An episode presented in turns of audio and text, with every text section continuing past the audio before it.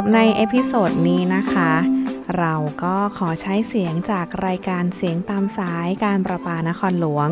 ซึ่งออกอากาศไปแล้ว ในหัวข้อ แนะนำหนังสือคลิป YouTube เกี่ยวกับการลงทุน ตอนที่ 3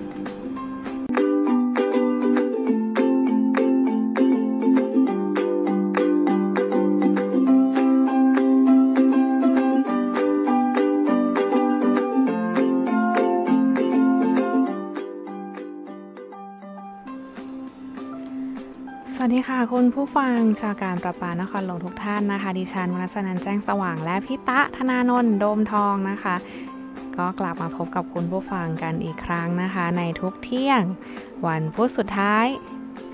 วันพฤหัสบดีสุดท้ายของเดือนนะคะ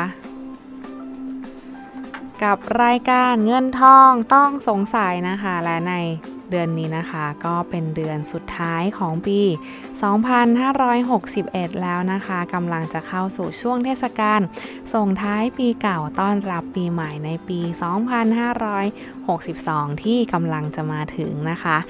วันนี้วันดีปีใหม่ท้องฟ้าสดใสพาใจสุขสันต์ยิ้มให้กันในวันปีใหม่เอิบนะคะ พอก่อนนะคะ เดี๋ยวจะหนีกันไปหมดนะคะ ปีใหม่ปีดี ปีนี้ 2562 ปีหมู หมูทองนะคะ ก็ขอให้คุณผู้ฟังทุกท่านนะคะสำราญสำเริง บันเทิงมั่น ขอให้มีความสุขทุกวัน คิดดี พูดดีทำดีชีวิตดีดีตั้งสติก่อนสตาร์ทนะคะอะพี่ตามีอะไรจะอวยพรให้คุณผู้ฟังบ้างไหมคะ ครับก็เนื่องในโอกาสที่ เดี๋ยวก็จะปีใหม่กันแล้วนะครับ ก็ผมขอให้ทุกๆคนนะครับ โชคดีในเรื่องของทั้งการเงิน แล้วก็ในเรื่องของสุขภาพนะครับ ขอให้สุขภาพร่างกายแข็งแรง แล้วก็เนื่องจากช่วงนี้นะครับหุ้นตกมาก ๆ เลยนะครับ ก็แนะนำให้ทุก ๆ ท่านเนี่ยซื้อกองทุน LTF IMF เอาไว้ด้วยนะครับ เพื่อจะลดหย่อนภาษีนะครับ แล้วก็นอกจากนั้นเนี่ยตอนนี้เนี่ยหุ้นตกมากเลยครับ เมื่อราคาตกเนาะเราก็ได้ซื้อของในราคาถูกครับ เพื่อที่จะเป็นกำไรในอนาคตในวันที่เราขายครับ อะสำหรับช่วงปีใหม่นี้พี่ตาก็อวยพรเสร็จแล้วนะคะ ตั้งแต่เดือนตุลาคมที่ผ่านมานะคะ เราสองคนอีฟกับพี่ตาเนี่ยก็เริ่มนำหนังสือและคลิปที่จะเพิ่มเติมความรู้ทางการเงินสำหรับคุณผู้ฟัง เรียนว่าทำเป็นซีรีส์นะคะ แล้วก็แนะนำหนังสือและ คลิปการลงทุนเลยทีเดียวนะคะ ย้อนกลับไปเมื่อเดือนที่แล้วนะคะพี่ตาก็ได้รีวิวถึงหนังสือการลงทุนต่างประเทศนะคะ ส่วนอีฟก็เป็นคลิปสำหรับการลงทุนหุ้นค่ะ มาถึงตอนนี้นะคะก็เป็นตอนที่ 3 แล้วนะคะ ซึ่งก็เป็นตอนสุดท้ายของซีรีส์นี้แล้วค่ะ เราก็ยังมีสิ่งดีๆมามอบให้คุณผู้ฟังอย่างแน่นอนนะคะ บอกได้เลยว่า อ่านง่ายฟังง่ายเข้าใจง่าย และสำหรับผู้เริ่มต้นศึกษานะคะ การลงทุนมีความเสี่ยงนะคะ แต่ความรู้ทำให้เราเสี่ยงน้อยลงค่ะ เมื่อลงทุนแล้วได้กำไรนะคะ สิ่งที่ได้เพิ่มขึ้นมานะคะ ก็คือความสุขของผู้ลงทุนนั่นเอง เพราะนั่นก็คือ เพราะว่า เพราะเงินทอง คือปากท้อง คือเรื่องที่เราต้องสงสัยกับช่วงเงินทองต้องสงสัย เราก็ผ่านการรีวิวหนังสือดีๆ มีสาระความรู้ทางการเงินและการลงทุนกันมาสองเล่มแล้วนะครับสำหรับวันนี้ก็เป็นตอนสุดท้ายของการรีวิวหนังสือ หนังสือที่ผมจะนำมาฝากกันในวันนี้เนี่ยชื่อว่า A Random Walk Down Wall Street นะครับหรือว่าชื่อภาษาไทยว่าเดินสุ่มใน Wall Street หนังสือเล่มนี้ครับ จัดเป็นหนังสือคลาสสิกอีกเล่มหนึ่งเลยทีเดียว ซึ่งตอนนี้เนี่ยก็โชคดีที่มีคนแปลมาเป็นภาษาไทยแล้วนะครับ ตัวหนังสือเขียนมาแล้ว 40 กว่าปีเลยครับ โดยผู้เขียนเนี่ยชื่อศาสตราจารย์เบอร์ตันมันดิลนะครับ เป็นอาจารย์สอนอยู่ที่มหาวิทยาลัยปรินสตันนะครับ เจ้าตัวเนี่ยเป็นทั้งอาจารย์ด้วย แล้วก็เป็นที่ปรึกษาการลงทุนของหน่วยงานต่างๆ ด้วยนะครับ หนังสือเล่มนี้มียอดขายมาแล้วทั่วโลกเลยครับ มากกว่า 1.5 ล้านเล่ม ตัวหนังสือเนี่ยครับก็เป็นหนังสือที่เรียกได้ว่าครบถ้วนเลยนะครับ รวบรวมทั้งแนวคิดนะครับ แล้วก็เป็น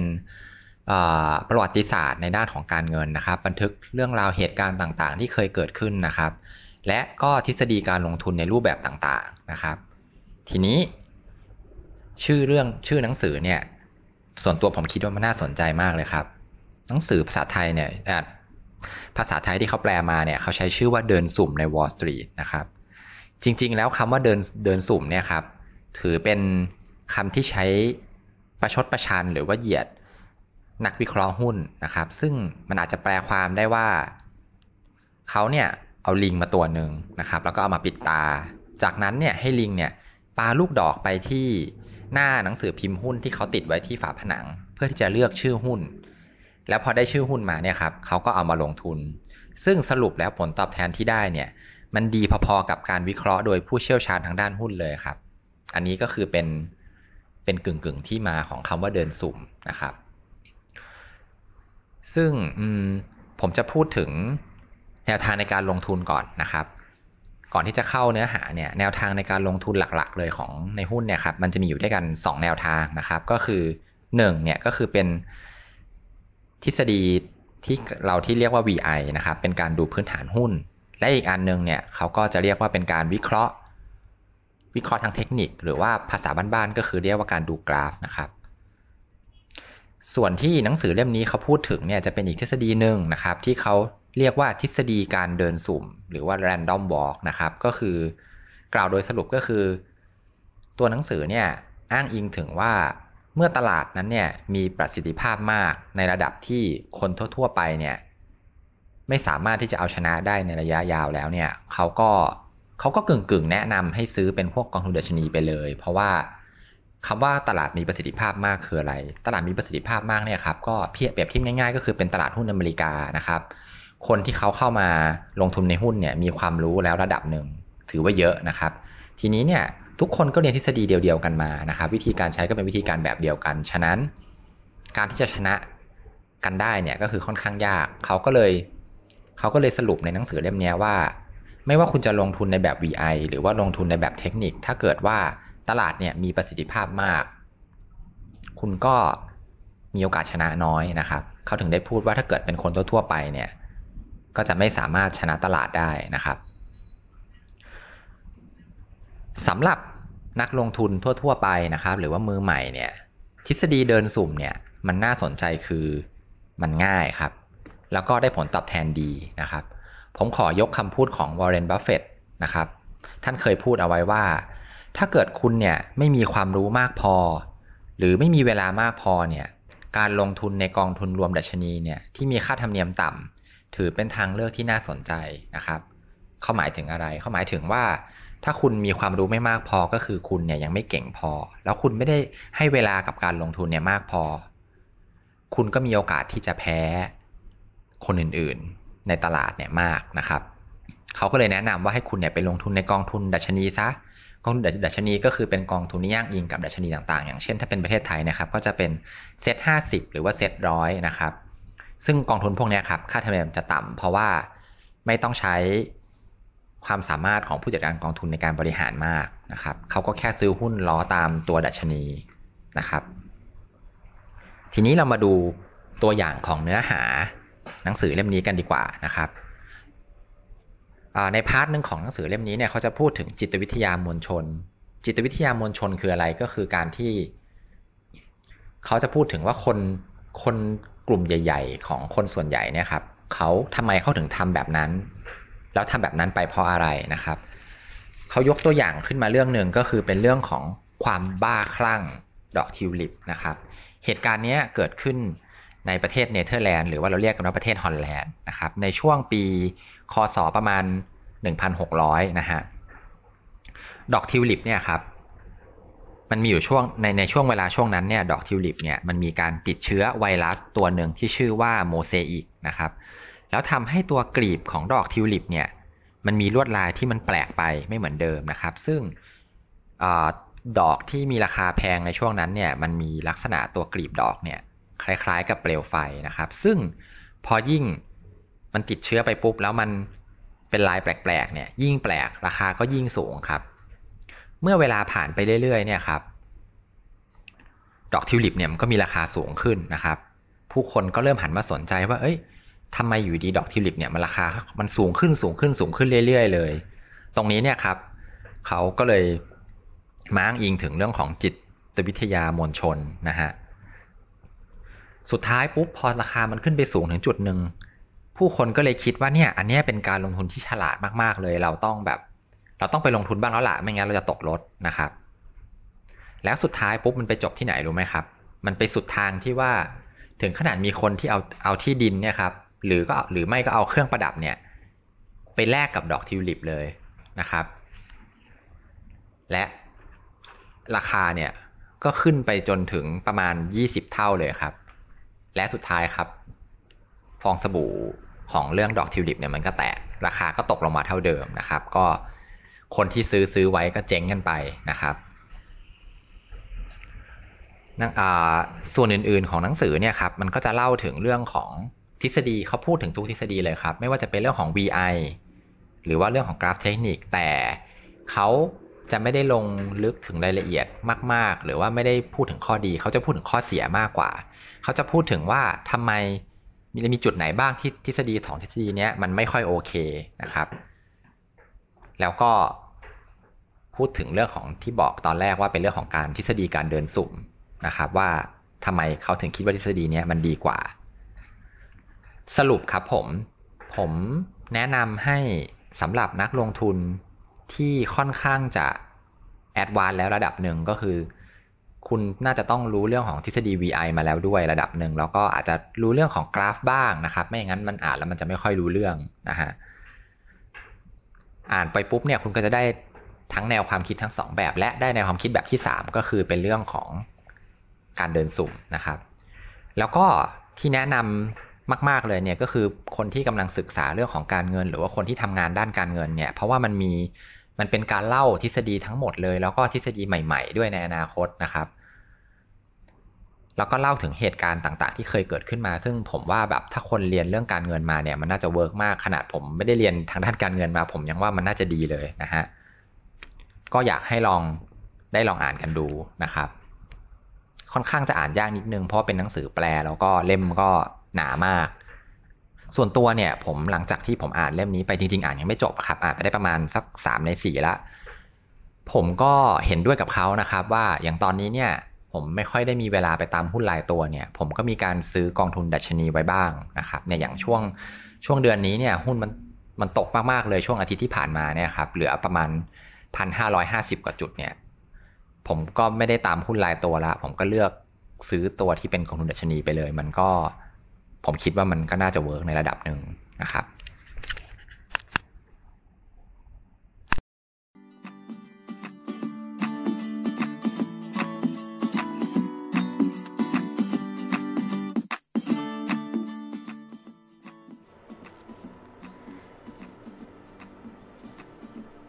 อิฟเชื่อว่านะคะการอ่านหนังสือค่ะ ก็ถือว่าเป็นการฝึกสมาธิไปในตัวได้อย่างดีเลยทีเดียวนะคะ หนังสือดี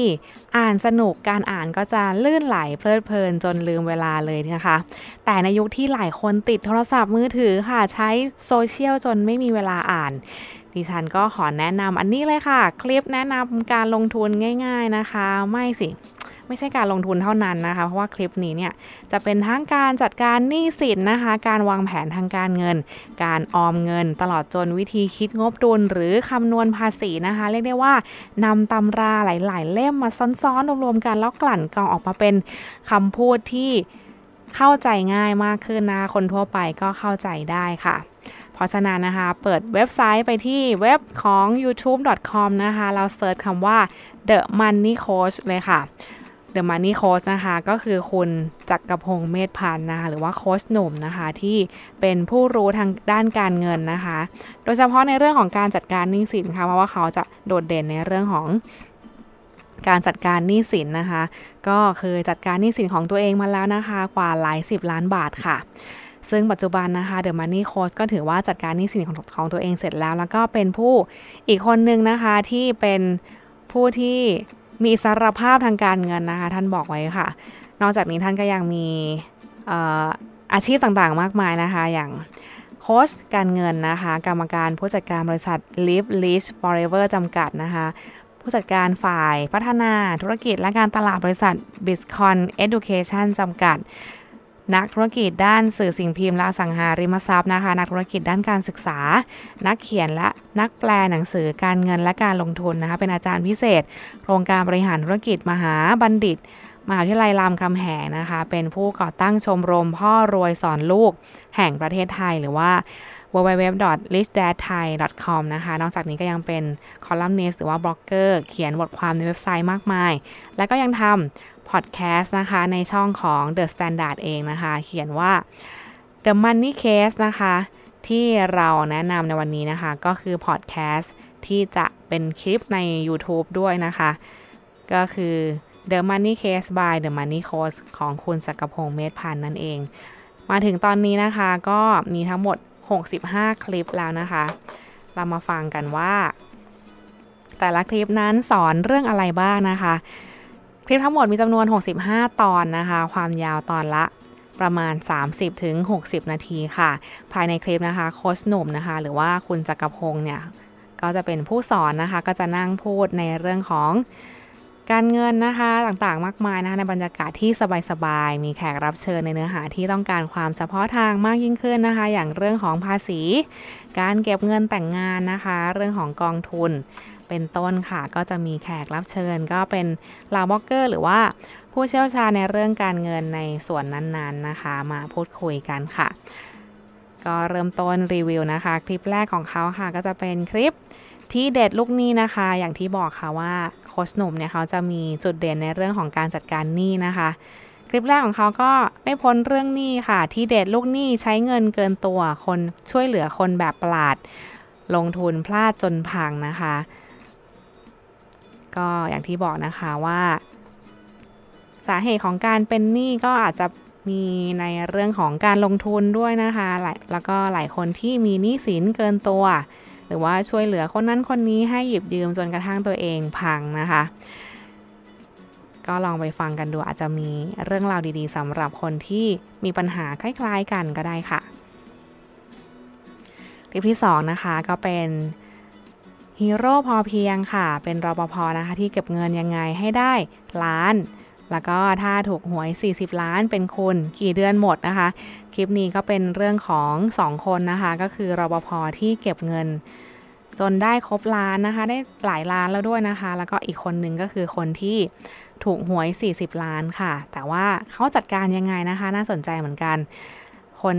ที่ฟังเนี่ยก็เป็นคนธรรมดาธรรมดาแบบเขานี่แหละค่ะ เราธรรมดาเหมือนกัน แต่ว่าความต่างก็คือการจัดการทางการเงินที่แตกต่างกันนะคะ ลองไปฟังกันได้ค่ะ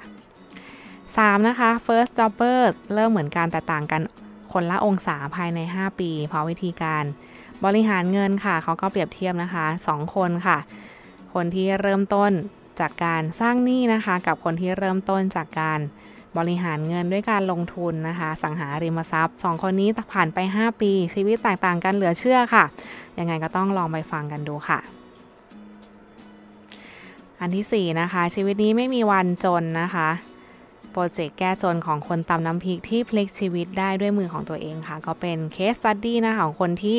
แก้จนด้วยการทำงานนะคะที่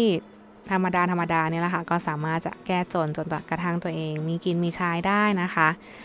คลิปที่ 5 ค่ะ แชร์ลูกโซ่ไม่มีวันตายค่ะแฉวงจรที่หลอกล่อคนโลภมาแล้วกว่า 40 ปีนะคะ ก็เป็นการเตือนภัยสำหรับผู้ที่มีความเสี่ยง โดนโกง แล้วก็กลโกงที่เปลี่ยนแปลงไปมาก ในแต่ละรอบแต่ละปีค่ะ 6. นะคะ ลงทุนเกินตัวจองคอนโด 19 ห้องซื้อห้องหรูรวม 24 ล้านแล้วขายต่อไม่ได้ อันนี้ก็ สำคัญนะสำหรับคนที่เป็นหนี้เยอะๆเนี่ยค่ะ อาจจะเกิดจากการลงทุนเกินตัวก็ได้นะคะ จองคอนโดเยอะเกินไปหรือว่าซื้ออะไรที่เกินตัวเกินไปนะคะ ก็ต้องระวังค่ะคลิปที่ 7 นะคะเครดิตบูโรรู้จักและเข้าใจกับหน่วยงานที่คนเคยกู้คุ้นหูแต่มักไม่รู้จริงนะคะ ก็เชิญกับผู้ในการบริษัทเครดิตบูโรนะคะ มาให้คำแนะนำกับคุณผู้ฟังก็ลองเข้าไปฟังกันดูค่ะ ถัดมานะคะก็เป็นคลิปที่ 13 ค่ะ รวยทั้งทรัพย์ รวยทั้งสุข ด้วยการตั้งเป้าหมายแบบรวยแบบ 6 มิตินะคะสำคัญมากสำหรับคนที่จะเริ่มต้นเก็บเงินนะคะ หรือว่าบริหารการเงินเนี่ยควรจะต้องรู้ในเรื่องของการบริหารการเงินทั้ง 6 มิติเลยนะคะ ต้องลองไปฟังดูค่ะคลิปที่ 14 นะคะ เงินซื้อความสุขได้จริงหรือไม่ และทำไมเราควรใช้เงินไปเที่ยวบ้างนะคะ อันนี้ใครที่ ออชอบเที่ยวนะคะ หรือว่าเอ๊ะทำไมแบบเก็บเงินไม่ได้สักทีนะคะ ลองไปฟังดูว่าเงินซื้อความสุขได้จริงหรือไม่ค่ะคลิปที่ 15 นะคะ ความเสี่ยงทางการเงิน พร้อม รับมือกับเรื่องร้ายๆแล้วชีวิตจะเจอแต่เรื่องดีๆ ค่ะ อย่างที่บอกนะคะ สิ่งที่บริหารความรวยภายใน 6 มิติ 1 มิตินั้นก็คือในเรื่องของการบริหารความเสี่ยงทางด้านการเงินค่ะ ก็ถ้าท่านใดที่ยังไม่มีในเรื่องของมิติทางด้านการบริหารความเสี่ยงนะคะ ก็น่าจะต้องไปฟังได้คลิปที่ 15 นะคะ ถัดมาคลิปที่ 21 บ้างค่ะ อิสรภาพทางการเงินคือชีวิตที่ออกแบบเองนะคะ ก็จะเป็นในเรื่องของตัวโค้ชเองด้วยที่เล่าเรื่องของตัวเองเกี่ยวกับเรื่องของการใช้จ่ายเงินแล้วก็การบริหารการเงินจนกระทั่งตัวเอง มีอิสรภาพทางการเงินค่ะ 22นะคะรวยไม่เจ๊ง5 บทเรียนเกี่ยวกับเรื่องการเงินสำหรับคนทำธุรกิจค่ะ คนที่ทำธุรกิจนะคะ อาจจะหลงลืมอะไรไปบ้างค่ะ จนกระทั่งตัวเองอาจจะไม่ได้มีผลกำไรเพียงพอ หรือว่าอาจจะทำให้เจ๊งไปได้นะคะ ก็ลองมาฟังกันดู คลิปที่ 33 ค่ะ ยาแรงแก้หนี้ใช้ยาแรงผิดเหมือนเอายาพิษมารักษาหนี้34 ค่ะ ยาแรงแก้หนี้จมอยู่ในหนี้ลึกแค่ไหนก็ลอยขึ้นมาได้ ถ้าใช้วิธีที่ถูกต้องค่ะ 2 คลิปนี้นะคะ เป็นเรื่องของการแก้หนี้นะคะ ใครที่กำลังเป็นหนี้จนกระทั่งแบบ ไม่รู้จะหาทางออกยังไงนะคะ ก็ลองไปฟังกันได้คลิปที่ 33 กับ 34 ค่ะ คลิปที่ 35 นะคะ เป็นในเรื่องของการลงการลงทุนในแบบคริปโตเคอร์เรนซีนะคะ เป็นอย่างไร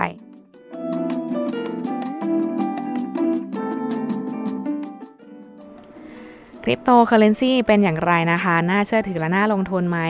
ท่านใดที่สนใจในเรื่องของบิตคอยน์นะคะ ก็ลองไปฟังกันได้บิตคอยน์ก็เป็นส่วนหนึ่งของคริปโตเคอร์เรนซีค่ะ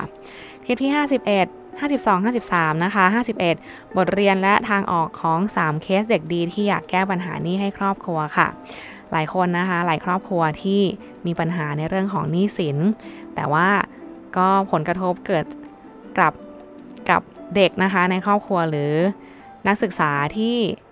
กำลังจะจบการศึกษาหรือคนที่เพิ่งจบการศึกษาใหม่ๆนะคะ ที่ต้องหาทางออกให้กับครอบครัว ต้องหาเงินเพิ่มขึ้นต้องหางานที่ดีนะคะ ที่มีเงินเดือนเยอะๆ เพื่อที่จะมาแก้ปัญหาหนี้ให้กับครอบครัวนะคะ ก็เป็นเคสสตดี้3เคสนะคะ ที่น่าสนใจเหมือนกัน 52 ค่ะ 5 เคสเก็บเงินที่ทำให้เห็นแนวทางและเข้าใจธรรมชาติของเครื่องมือทางการลงทุนนะคะ ก็เป็นเรื่องของการออมเงินที่น่าสนใจค่ะ แล้วก็เป็นเรื่องของการลงทุนด้วยนะคะ 5 เคสที่นำที่นำมาฝากกันนะคะ ก็เป็น 5 เคสที่ The Money Code นั้นก็ไปสัมผัสมาโดยตรงนะคะ อาจจะเป็นลูกศิษย์ด้วยนะคะ 53 ค่ะ นิทานการเงินที่ให้ง่ายคิดสำหรับเรื่องของการบริหารเงินในชีวิตค่ะ เขาก็จะเป็นนิทานสอนใจนะคะ ในเรื่องของการบริหารทางการเงินค่ะ ที่ทำให้เราเข้าใจในเรื่องของการเงินการลงทุนได้ง่ายมากขึ้นค่ะ นี่ก็นำมาฝากคร่าวๆสำหรับคลิปที่น่าสนใจใน 65 คลิป เพราะว่าเราเอามาทั้ง 65 คลิป อาจจะใช้เวลาเป็นชั่วโมงนะคะ ก็เอาเฉพาะอันที่สำคัญสำคัญอันที่น่าสนใจมาฝากคุณผู้ฟังกันค่ะ ถ้าสนใจก็เข้าไปดูแล้วก็เซิร์ชคำว่า The Money Case ของ The Money Coach ได้นะคะ ก็หยิบคลิปสั้นๆนะคะของ The Money Case มาฝากกัน ลองไปฟังกันดูค่ะ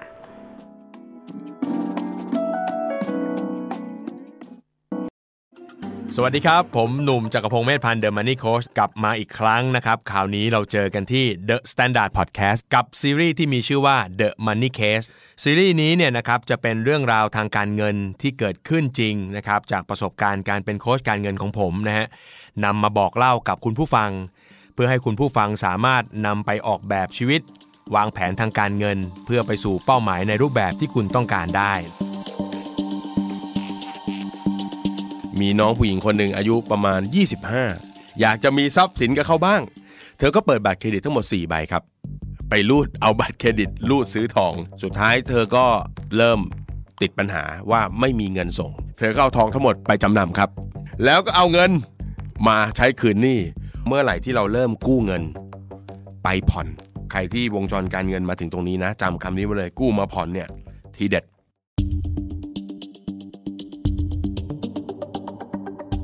นึกภาพเหตุการณ์นั้นก็จะเป็นชายหญิงคู่หนึ่งซึ่งเป็นสามีภรรยากัน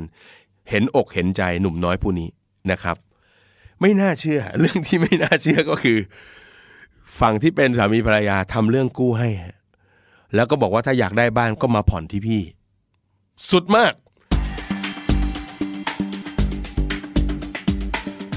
เนี่ยอาจารย์ คนเนี้ยเคยถูกลอตเตอรี่แจ็คพอตรางวัลที่หนึ่งสี่สิบล้าน โอ้โห สมองเราแบบเนอะออโต้ไพลอตเลยอะทำงานแบบคนคิดไปเองอะนะ ไปปรามาสเขาเลยอะนั่นไง เห็นไหมถูกหวยแล้วก็ใช้หมด สุดท้ายก็ต้องมาทำงานแบบนี้ เราก็เลยคุยกับเขานะครับ ก็ถามบอกว่าอ้าวสี่สิบล้านเนี่ยเงินต้องเยอะทำไมใช้หมด ก็ถามเขาตรงๆ เขาก็บอกว่า ใครบอกอาจารย์เหรอครับ ว่าผมใช้หมด ค่ะสำหรับคนที่ไม่มีเวลานะคะ เราอาจจะนั่งฟังช่วงขับรถนะคะ หรือว่าช่วงเดินทาง หรือตอนออกกำลังกาย หรือตอนที่กำลังทำงานบ้านก็ได้นะคะ เนื้อหาค่อนข้างครบถ้วน ฟังง่ายเข้าใจง่าย เนื้อหาแน่นข้อมูลแน่นหลากหลาย